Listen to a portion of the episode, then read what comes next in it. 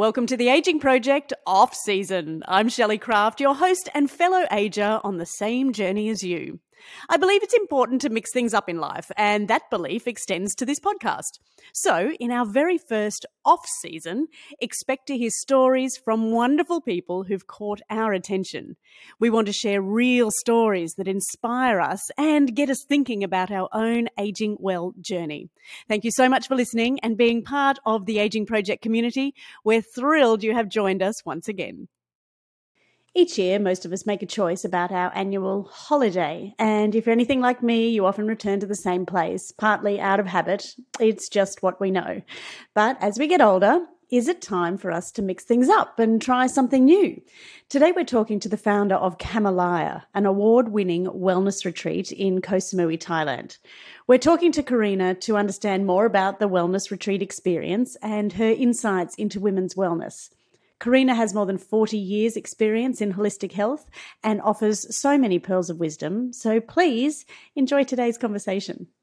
Karina, thank you so much for joining us at the Aging Project. Thank you so much, Shelley, for inviting me to speak with you today. It's my favorite subject in the world. I bet it is. We would love to hear about your journey. Uh, you growing up in Mexico, then moving to Texas. Obviously, you've had this love of holistic health for a long time. Yes. When, when did it begin for you?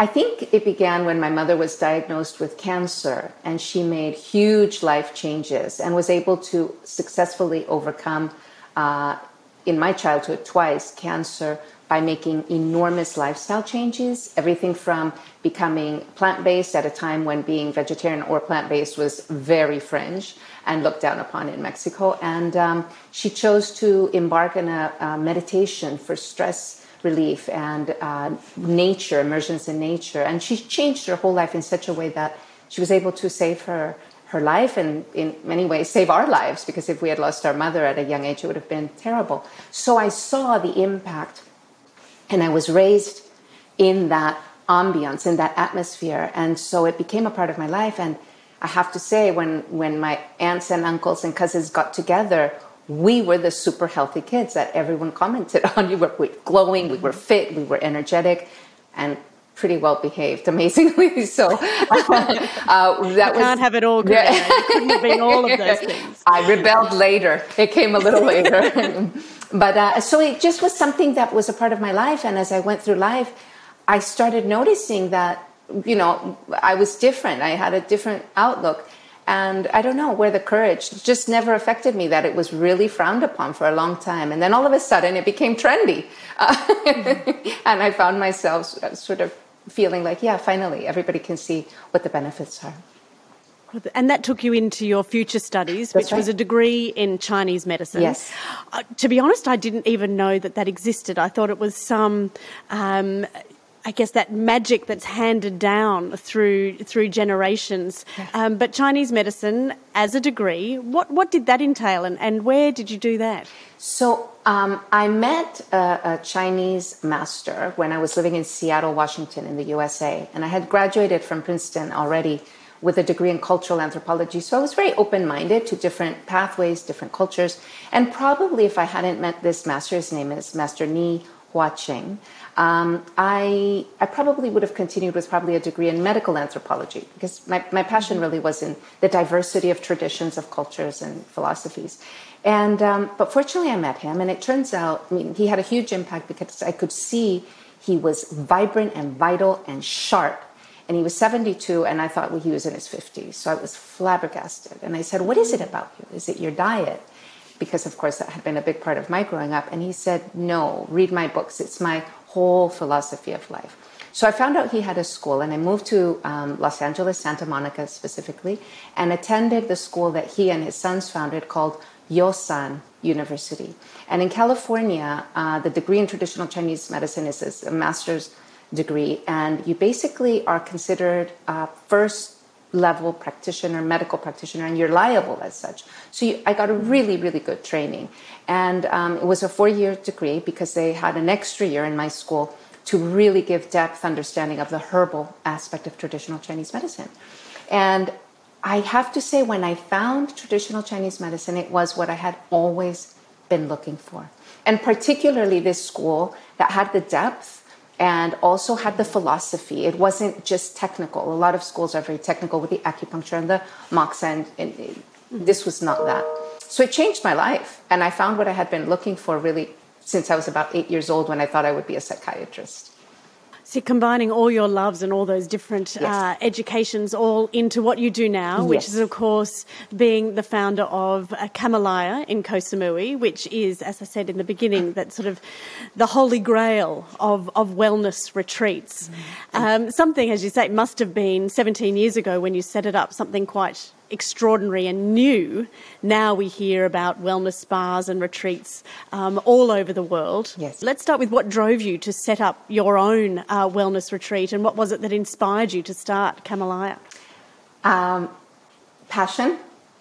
Literally, on many levels, my husband, when we went on our first journey together, and we both can't remember whether it was right before we decided to become engaged or our honeymoon, but on a trip to Mexico, where we were going to the Yucatan, which we love, uh, he said to me, Would you like to one day create a place where all of your training in Chinese medicine and yoga and meditation um, can be brought together with all of my training in the Himalayas, where he had lived for 16 years, um, partly as a yogi monk and then later as a layperson, and where we can bring that together and share it with people.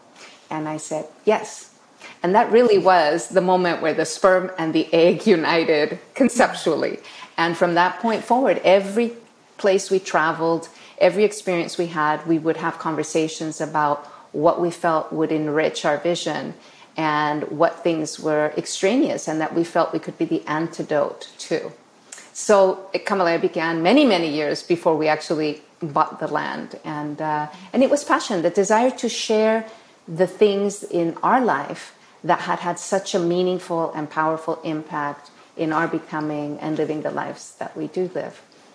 And over that time, has your idea of longevity or what aging well means to you, has that changed at all? Or yes. is it still very much the original focus that you had in the beginning? That's a great question. Um, I would say it has grown and deepened uh, through, through the experience of life, through our guests, um, in the beginning, I would say, based on my practice, because I had a clinical practice in Kathmandu, Nepal, of all places, and I was treating the local um, uh, residents and then also the international community. Uh, and I started to see patterns, and I started to see that without jump-starting the metabolism and the body and the organs with some form of detoxification, uh, my work as a doctor of Chinese medicine was a lot harder. It went slower, let's just say. It took more time. So I, I, even then, I started putting together eight week programs to rebalance people and then really address deeper problems and issues. So when we started, detoxification was, I would say, the biggest focus. We had other programs, but that was the main focus along with our yoga programs and the most popular program. We're still very, very well known for that. It's not fasting, it's very science based and Chinese medicine based detoxification. And then what happened as we opened, we had other programs, but they were light, lighter focus. One was for weight, one was for um, relaxation, but and also we had fitness. But as we started receiving our guests, and I was the wellness director, I noticed that women, women in their late 30s, early 40s, um, women in their mid 40s and late 40s, were coming in for detoxification but they needed something very different. And when I would speak to them, I realized, okay, we're not addressing some things. And that's when the category of stress and burnout um, came into mm-hmm. being, of which we now have four programs in there in that category. And um, so it has evolved and it has deepened and it has expanded. Later, we, uh, for example, our fitness category has expanded tremendously because now we have we address the structure with a program specifically for that, not just fitness and our mentors, which are our um, you can say really masters on understanding the science of the mind. Not psychologists because that would take more time but more from the buddhist and hindu esoteric traditions philosophies understanding meditation understanding our habits and how that impacts our life. And so we have our embracing change program. So we've really broadened and deepened our offerings having been open for 17 years now. And we also respond to what we see from our guests can we address this or do we need to evolve? I imagine your guests have changed over the years as well. 17 years ago, anyone going to a wellness retreat would have been um, very much at the forefront of this industry. They were probably, you know, woke to it all way back then. yeah. uh, you know, you're finding people that come now really don't quite know what they need or what they want, yes. but they know they want some help. Um, yes. And to guide them through that must, yes. must be a wonderful experience for any practitioner anywhere in the world. Yes, yes. We, I have to say, the the guests that we have uh, are so special to us. I mean, they are, if you're in hospitality, you love people. That's just the way it is, and, and we do. But they're from so many different parts of the world. They're from so many different backgrounds. They're from so many different socioeconomic levels that the diversity is one of the things that makes us all tick because it's vibrant, it's alive. Um, our guests really come looking for something that sometimes they're not clear about themselves. For example, um, I would get in the beginning, and it happens even now, someone who says, I want to do a fitness program or I want to do a detox. But when you start having the conversation uh, with them about their history, etc., you find out that they recently lost someone or that they're in the middle of, you know, their, their fiance and often it's women have um, split up and so actually there's something deeper driving the need to get fit or driving the need to detox. And sometimes the program they've chosen is well suited for them. And sometimes, because every guest goes through this wellness consultation with a professional, sometimes we need to make changes. They're on the wrong program for what's really going on. And the exploration of that together with each guest is it, it's a fascinating journey because then it's a co-creation. The guest with our practitioner together come up with the right program that will address what each guest is looking for. Something interesting I wanted to address is from the beginning, we've always had, of course, an extraordinary number of women of all age groups um, seeking wellness. I think women are more uh, educated on, on the subject, perhaps also in Australia, but I think globally. But at Kamalaya, we do have 40% of our visitors are men. And that has mm-hmm. been something that a lot of the women guests comment on. Like, wow, there's so many men here. And, and it's a fabulous ecosystem when you get people of all ages. I mean, we really have people from their 20s, 30s, 40s, 50s, 60s, 70s, the whole spectrum coming to address their health and having conversations. The, the, the cross pollination of ideas and energies is fantastic. I, I would say that's one of our strengths as well building that community must be yes. extraordinary too. Yes, take yes, that home. yes, yes. I'm learning that, that wellness has so much to do with being honest with yourself. Um, whether it's looking within, whether it's connecting back with your body, something that we've obviously lost over time, um, just with the world the way it is and the busyness that everyone experiences. Would you say that that is the first thing that we all need to do is is find that connection. As you said, people don't really know what they want; they just know they want something. Yeah. But how do you how do we sort of look within and, and find what it is that we actually need to to either fix or to work on, or that's going to open that gate for us to continue to be well throughout our life? Yes, that is also an excellent question because to say that, you know, to be honest with ourselves, what does that really mean? Um, I think that first we have to recognize that looking after ourselves is a really positive thing. It's not because we have a problem or a weakness or some, you know, disability within ourselves that we look to take care of ourselves. We don't have to wait till there's a deep problem. Looking after ourselves on a regular basis and, and really making that a priority is a strength. And it ensures that we will be really engaged and proactive in our life rather than letting things break. It's like a car. You don't wait until the engine burns up before you change the oil. Ideally, there's a little marker, you have that little light, and you do it preventatively. So I'm a really strong advocate for being proactive about our self care, and um, and that means you know deciding this is a good thing. I don't have to wait till something's broken to fix it. Then I think uh, sort of touching in and saying, well, let's be really honest what are my habits?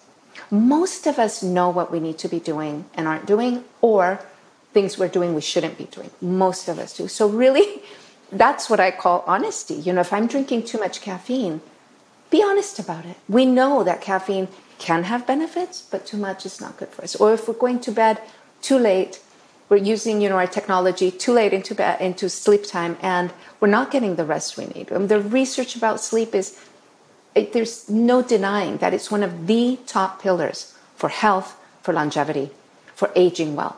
I mean, youthful aging, you know. So um, I think that honesty is critical. Um, and then recognizing that going to someone who's an expert, whether it's in your city, whether it's in a retreat, going to the experts is also a sign of strength. It's being proactive and saying, I'm not the expert in this. I'm the expert on me in some ways, but getting someone who becomes my partner to help me really learn about this is an incredible skill and strength that we should reach into rather than be afraid of. It's oh it means um, i'm not capable or i'm weak. To reach out for help when we don't have a problem and we're ahead of it is the best approach i think. It's just become clear to me that as adults, we still need parenting, don't we? Yes. We still yes. really look to someone to yes. whether you whether that's an educator, a teacher, a mentor. Um, we often think when we when we either grow up or become parents that we should know everything to do, but it is wonderful to be able to look to someone or something for those learnings, which I guess is where wellness retreats really come into their own. So you can immerse yourself fully in that and then leave recharged and armed uh, to be able to take that on yourself, like finishing school almost. Yes, yes. And the immersiveness is really important, Shelley, that you've brought up. Sometimes, because we are all of us creatures of habit, for better or for worse, that's the reality. And we create routines and habits. And it's important to re- have a routine and habits in order to be more efficient and not constantly have to make making decisions every day again and again and again, which is exhausting. So we streamline our life develop habits and routines. The problem is then to change within that same environment takes a lot more effort and a lot more energy.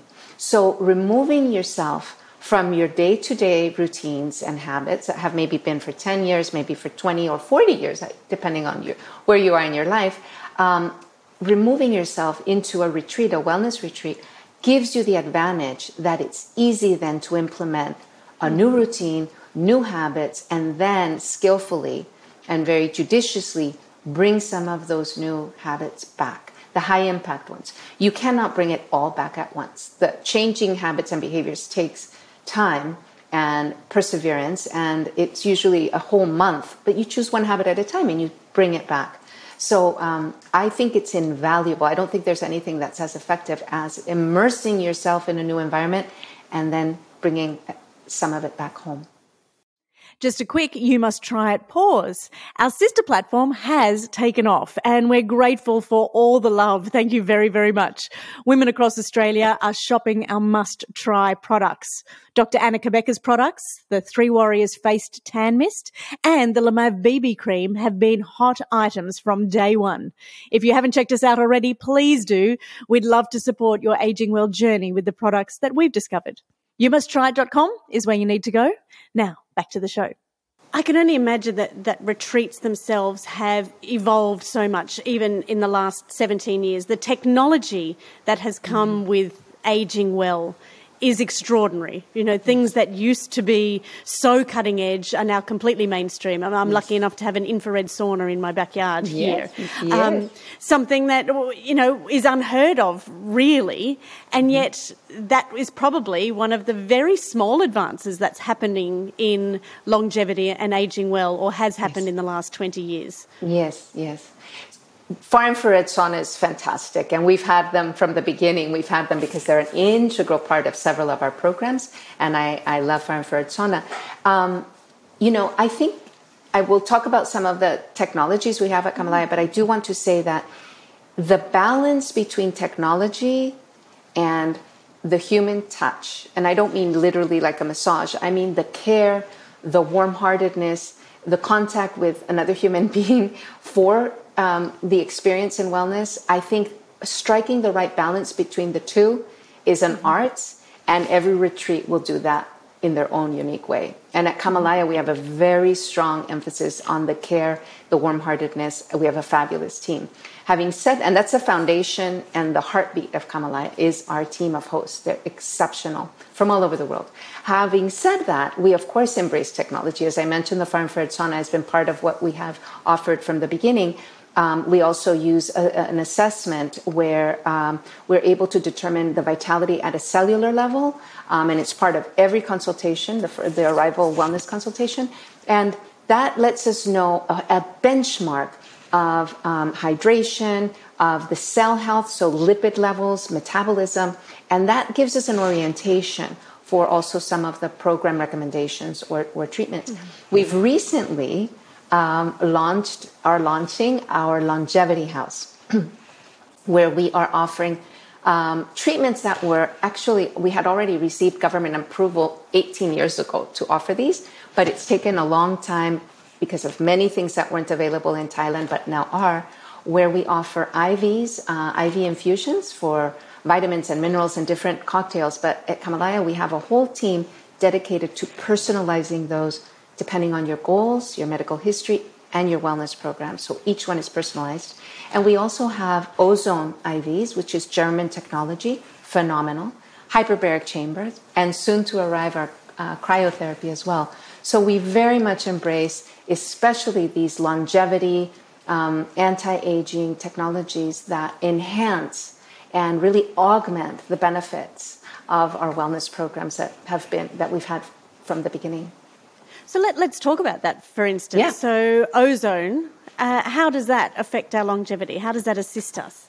Well, when you are hyperoxygenating the body, um, you're basically revving up the metabolism. You're, you're addressing what we all need, which is the circulation and the microcirculation throughout the body. And ozone has the benefit that it, because it's going right into the, the into your IV, your own blood back after it's um, oxygenated with the ozone is that you are it's able to kill viruses and bacteria that might be lingering in the system and um, it's not just at all about COVID or the common cold. Many cancers um, find their root in viruses that linger in the body for a long time, as well as other diseases like Lyme's disease is very difficult to treat. So we may not know that we're carrying an overload of sometimes it's um, virus, bacteria. It could be also um, like mold, fungus type of infections. So we we used it to ensure that you know we don't have any little microbiomes hanging out, but we also use it and primarily for the hyperoxygenation that happens. And oxygen is the fuel for life. You feel it. I, I I've had it for many many years, uh, particularly pre and post travel, and I, can feel it. I mean, my, my, ting, my lips get buzzy and I can feel the tingling sensation and I feel very energized because on these long flights that I take, you know, there's less oxygen in the planes. This is even before COVID. So after COVID, of course, I feel, whoa, I'm glad I've been doing this for a while. I think we would have all felt that at some time, isn't it? It's either just before a storm or just yes. after an electrical storm. Yes. There is that ozone and you can Absolutely. smell it yes. in the air. And I, it doesn't matter how, you know, how far removed you are from yourself, but that primal instinct when all the hairs stand up on end, to me, that, that is that ozone feeling feeling. So you can get that in your body in a chamber all the time. That's right. And and and it's a treatment, and at least for myself, I really feel it right away. And again, it's German technology that they were sort of uh, on the lead with the IVs with ozone, and um, it's uh, you know if you think about it, the aging process, our circulation declines mm-hmm. slowly, but it's declining. And this is a clear antidote because you're oxygenating into all the little microcapillary systems and bringing the oxygen to bring the cells alive, uh, increase the metabolism so the whole body functions more optimally. The traditional use for the hyperbaric chamber is for um, burn victims, for uh, diabetic patients who lose the microcirculation, you know, to the feet, to the eyes, to the kidneys. So by doing uh, offering oxygen in under pressure, you are basically oxygenating at an even deeper level, like the plasma, and to those areas really where the circulation is very poor. And there are many parts in our body where that's the case. So it's just uh, enhancing the benefits. Ozone is fantastic. and it kills microbes as well. The hyperbaric chamber just drives the oxygen to those minuscule areas because of the pressurized um, atmosphere.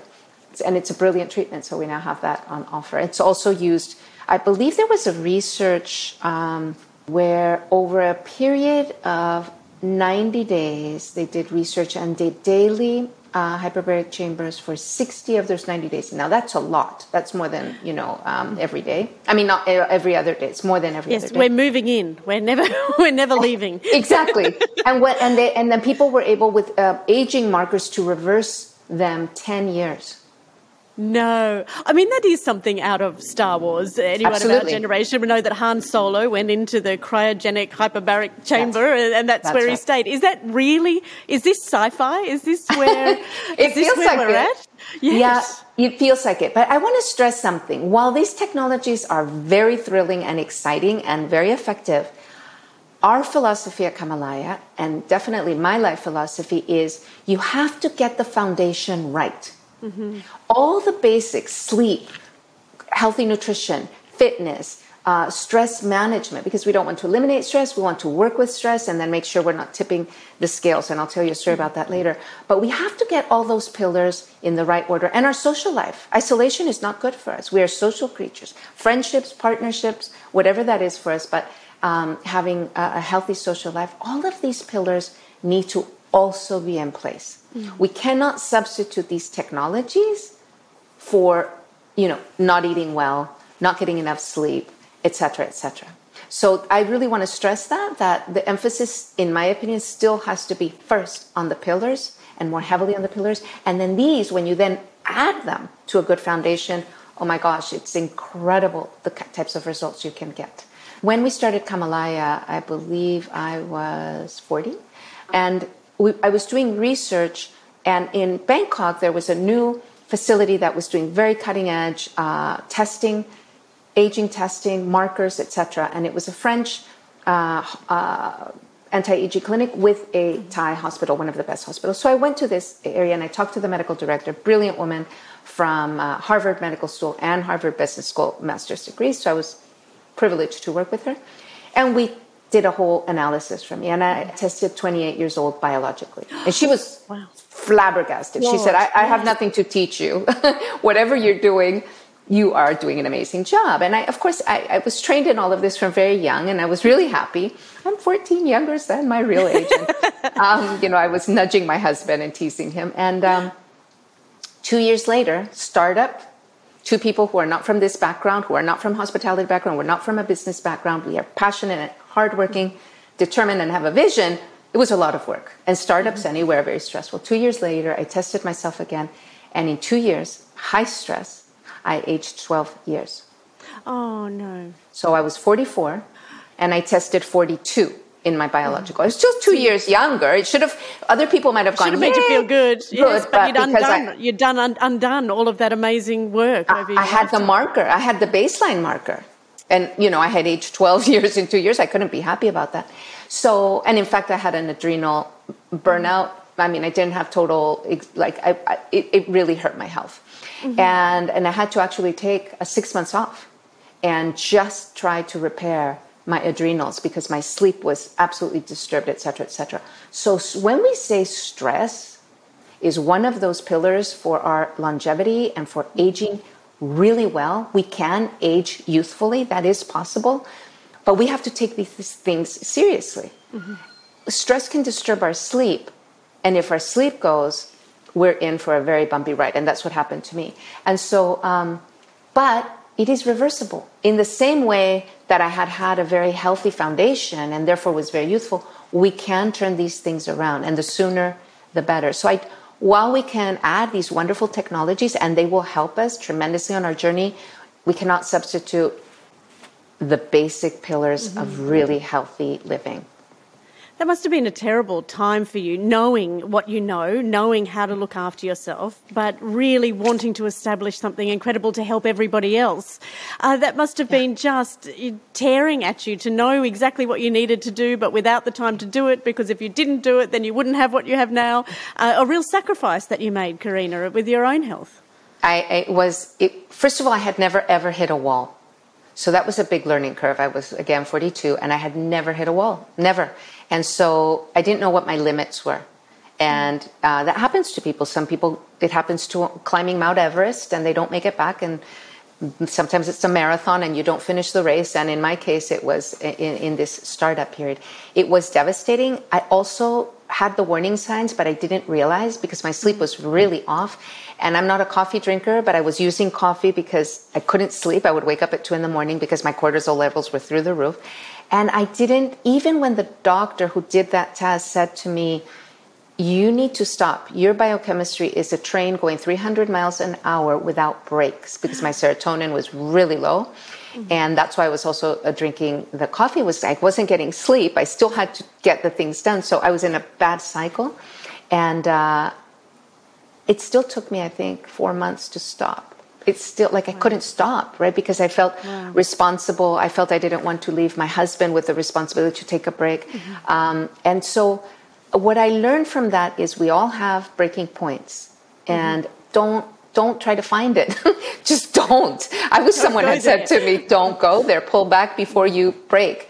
And the other thing is that I, I needed to have been asking for help much sooner. I mean, basically, the turning point for me was that I almost was in a head-on collision because of this sleep deprivation. I was driving someone to the airport. I was coming back from the airport here on Koh Samui, and I went into a little dreamlet and so I didn't see a car that had stopped on the road. And so I slammed on the brakes when I finally saw it and I spun into the opposite lane. Oh, and I ended up with my car in the opposite lane pointing in the wrong direction. Luckily, there was not traffic. But I, that's when I said to my husband, I have to stop. If I don't stop, I'm going, I'm risking my life now and I have to really stop.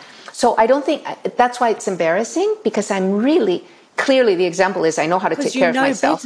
Yes. And I had, and I had the markers for it. And then I, I got caught up in the passion. So passion is a wonderful thing, mm-hmm. but it can also take us beyond our limits. And so I, that balance, you know, in Buddhism they speak of the middle path. It's so important to find that middle path, you know, where we, we're active and engaged, and then we pull back and rest and restore and sleep, and we're act, and it's an ebb and flow, it's a rhythm, and we have to find that rhythm. And I had lost my rhythm.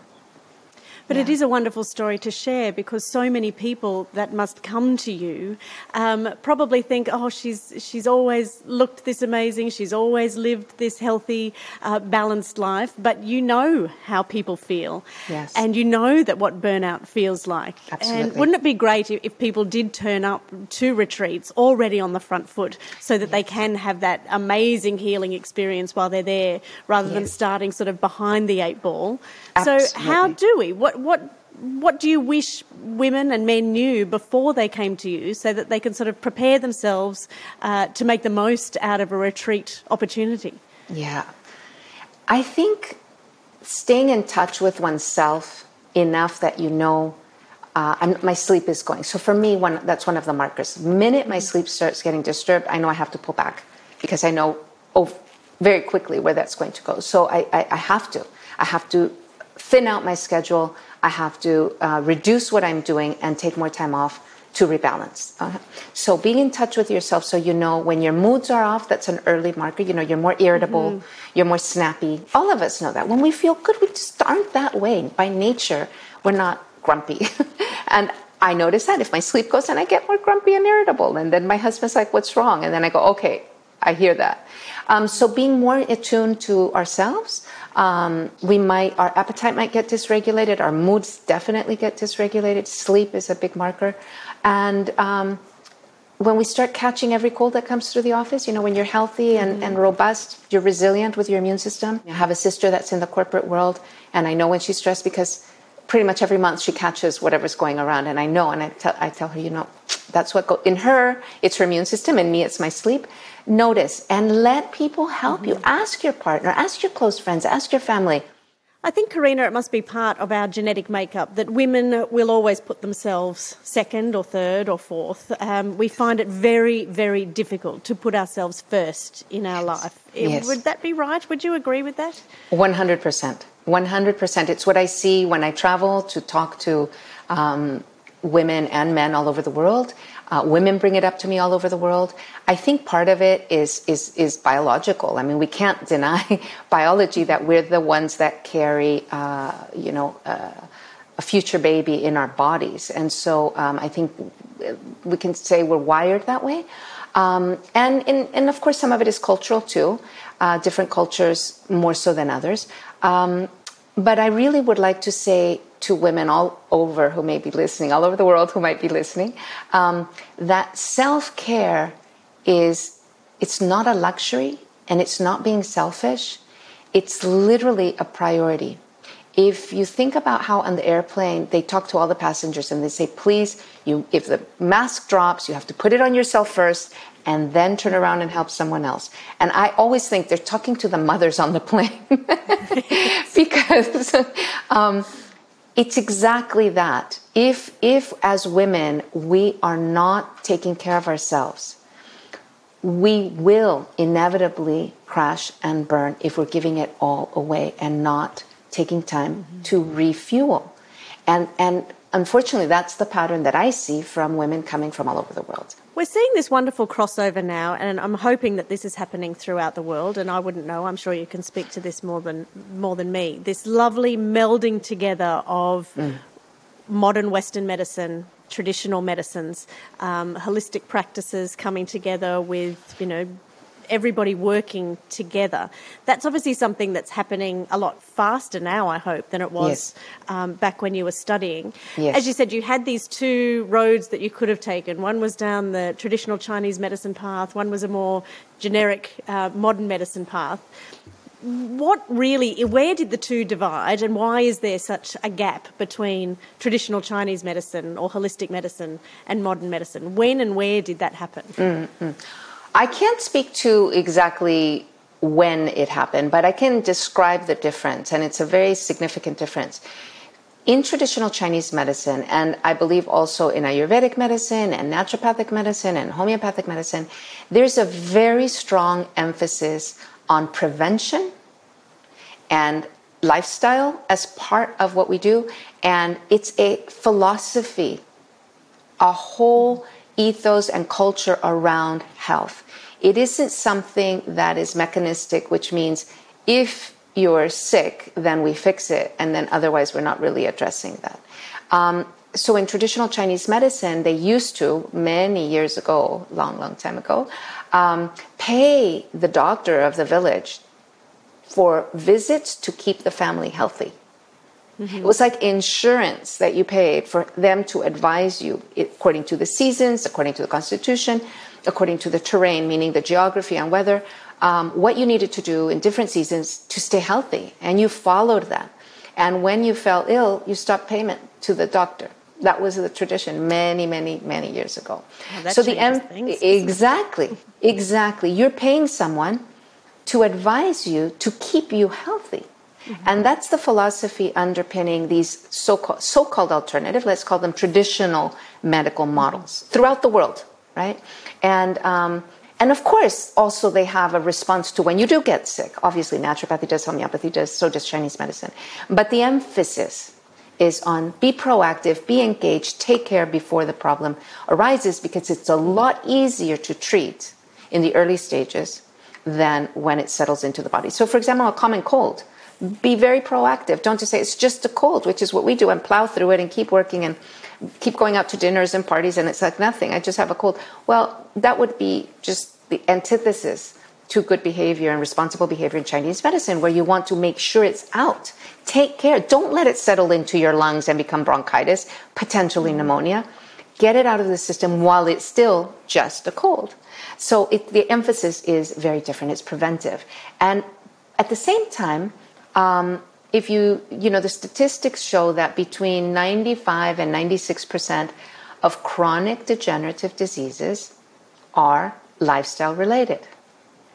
Right? Uh, when we say I have diabetes because um, of my genes, let's say diabetes type 2, let me be specific, um, that's not actually completely accurate because again 95 96% uh, of diseases that are genetically determined chronic degenerative diseases the genes that we all carry for certain diseases are turned on and can be turned back off through lifestyle and through specific practices to our genetic makeup. So I think we have to get our head around that, that even if we have a predisposition genetically to certain diseases, we can live a lifestyle that never turns those genes on. And wouldn't that be wonderful? Right? Now, there's some diseases, but it's very few, very small percentage, as I just mentioned, that are absolutely, if you have those genes, hemophilia is one of them, you will, you, it will express itself. Uh, hair loss, male pattern baldness.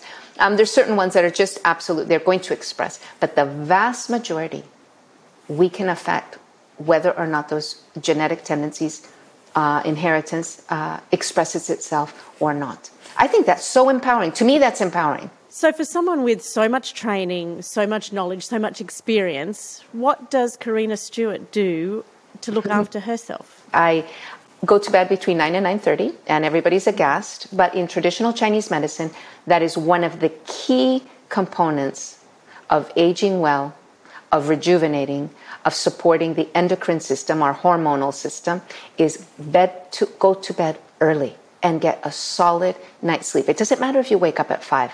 Great. That's when we get this big surge in testosterone. And, you know, you see, sorry, excuse me, but, you know, you say little boys, men get erections at that time if they're healthy because there's this surge. And we ride the wave of testosterone in our bodies, waking up and becoming active. When we go to bed late, later, we miss that early morning cascade if we aren't up early. But the other thing is, we are stimulating cortisol to be released in the body, and it makes it harder to fall asleep the later we're up. So mm-hmm. move the clock back. That's one of my favorite things, and I love it to get to bed early. The other thing I like, I've, I've gone off caffeine, except in very rare circumstances, meaning jet lag. When I'm traveling so much, I use it a tiny bit. I never drank coffee, but I have a passion. I mean, really crazy passion for oolong teas and green teas, and that's for a long time because of Chinese medicine. I have an affinity for that. And there are health benefits, but I find that having caffeine in my system affects my sleep. So the less of it I drink, the more stable my energy is. In fact, when I quit it, I quit it less than a year ago. Um, my energy levels went up. Why? Because mm-hmm. I'm not draining my adrenal glands. So that's number two. And I really recommend it for people who have anxiety, who don't sleep well. Just reduce it, oh. get it out of your life. The next thing is take time that is empty time, uh, non doing time uh, meditative time or deep breathing time. And it, again, you don't have to carve out half an hour, which for some people is like, where am I going to fit that in and get my eight hours of sleep and, and, and. It doesn't have to be like that. It can be really short. It can be five minutes here, five minutes here, twice a day, beginning your day, ending your day.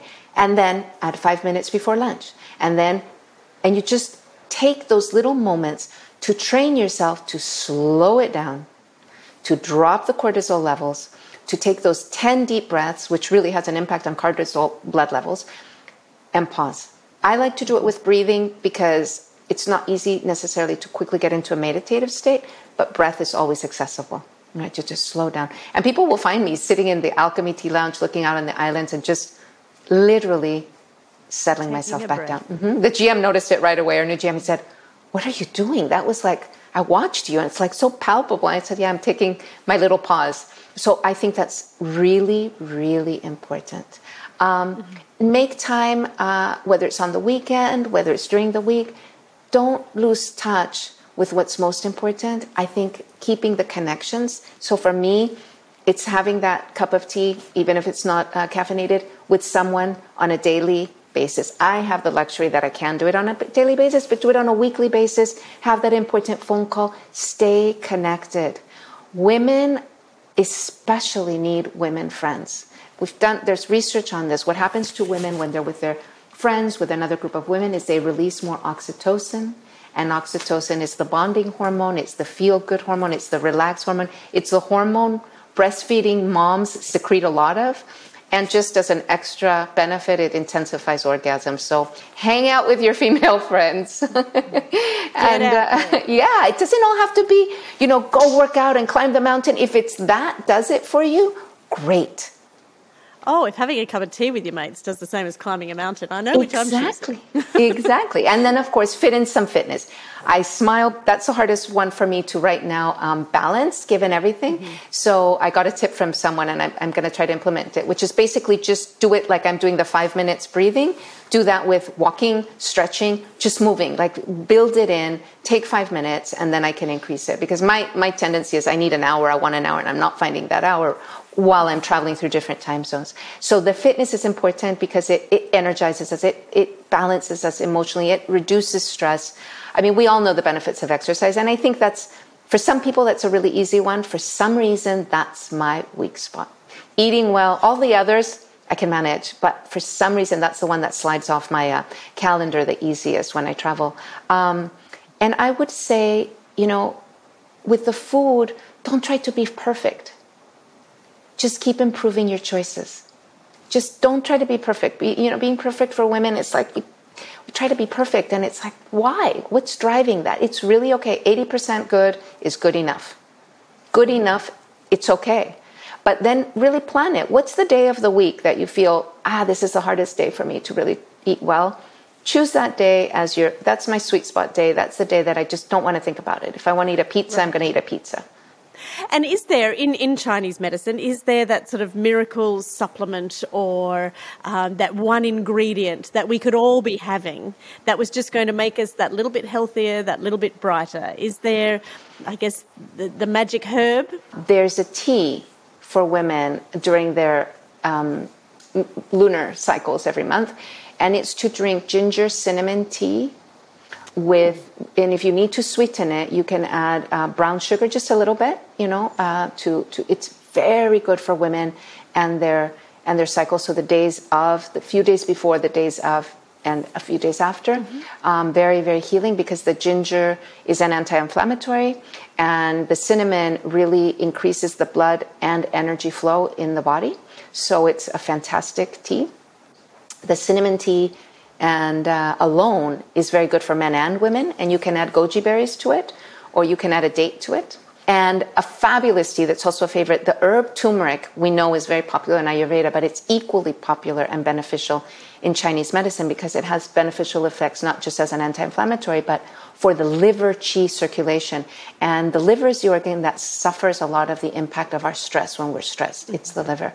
So having a turmeric ginger tea with, I mean, a touch of honey, um, or if you have a cough or a throat, um, sore throat or irritation, you can add a little bit of lemon and honey into the turmeric and the ginger tea. And uh, it's a fantastic, these are teas that are food grade herbs. So it's using food as medicine and very safe for all people. And one last little tip for women before your cycle um, don't eat or drink cold things. In the Western culture, we like iced drinks, we like ice cream, we like these cold things. For the week before, during, and about five days afterwards, don't take anything icy cold because it will increase cramping. It will have an impact, and it has an impact on fertility in Chinese medicine. So those are wow. little tips. That is yes. an incredible tip. Thank yes, you. Yes, yes, it will really it's beneficial not to. And a warm pack on your low abdomen during that time also really eases not just the, the, the, the cramping, just the flow. So everything is more easeful. Karina, it's just delightful talking to you. You have this wonderful sort of calming effect, which I'm sure all of your guests at Kamalaya feel the moment they meet you.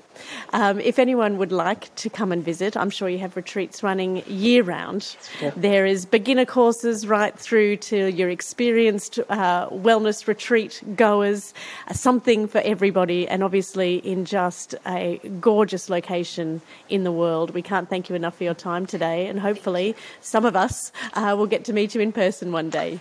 Well, I would love to meet you in person, really, truly, Shelley. And any of our listeners, um, when you come, uh, when you find the time, remember that Kamalaya is for everybody and that the first step is the most important step. You won't regret it.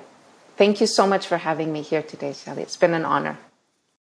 Well, today's conversation has me wanting to learn more about retreats. I know I covered a lot of them during my great outdoors traveling days, but never in the real, true essence of being a guest, more as a reporter.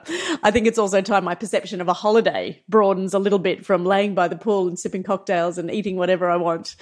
A retreat offers both relaxation, but also growth and connection and investment in our health. It certainly got me thinking. I resonated with much of what Karina mentioned, connecting with your body and habits, being proactive about our health. Some of the new technologies she also mentioned, like ozone or cellular testing, do sound really exciting, but it is our foundations of sleep, nutrition, stress management, and our social life that matter the most. Much to digest from today's conversation, including that Buddhism saying that she mentioned it's so important to find the middle path, our ebb and flow, our rhythm, and that is individual just to you. A reminder that self care is not a luxury, it is a priority. Let's make it our collective philosophy. I'm off to make a ginger and cinnamon tea with a heat pack, just like she suggested. It sounds delightful. Thank you so much for joining us. I'm Shelley Craft, and this is the off season, a time for us to listen to people's stories. If you've enjoyed today's conversation, please share it with someone that you love, and I will talk to you all next week. See you soon.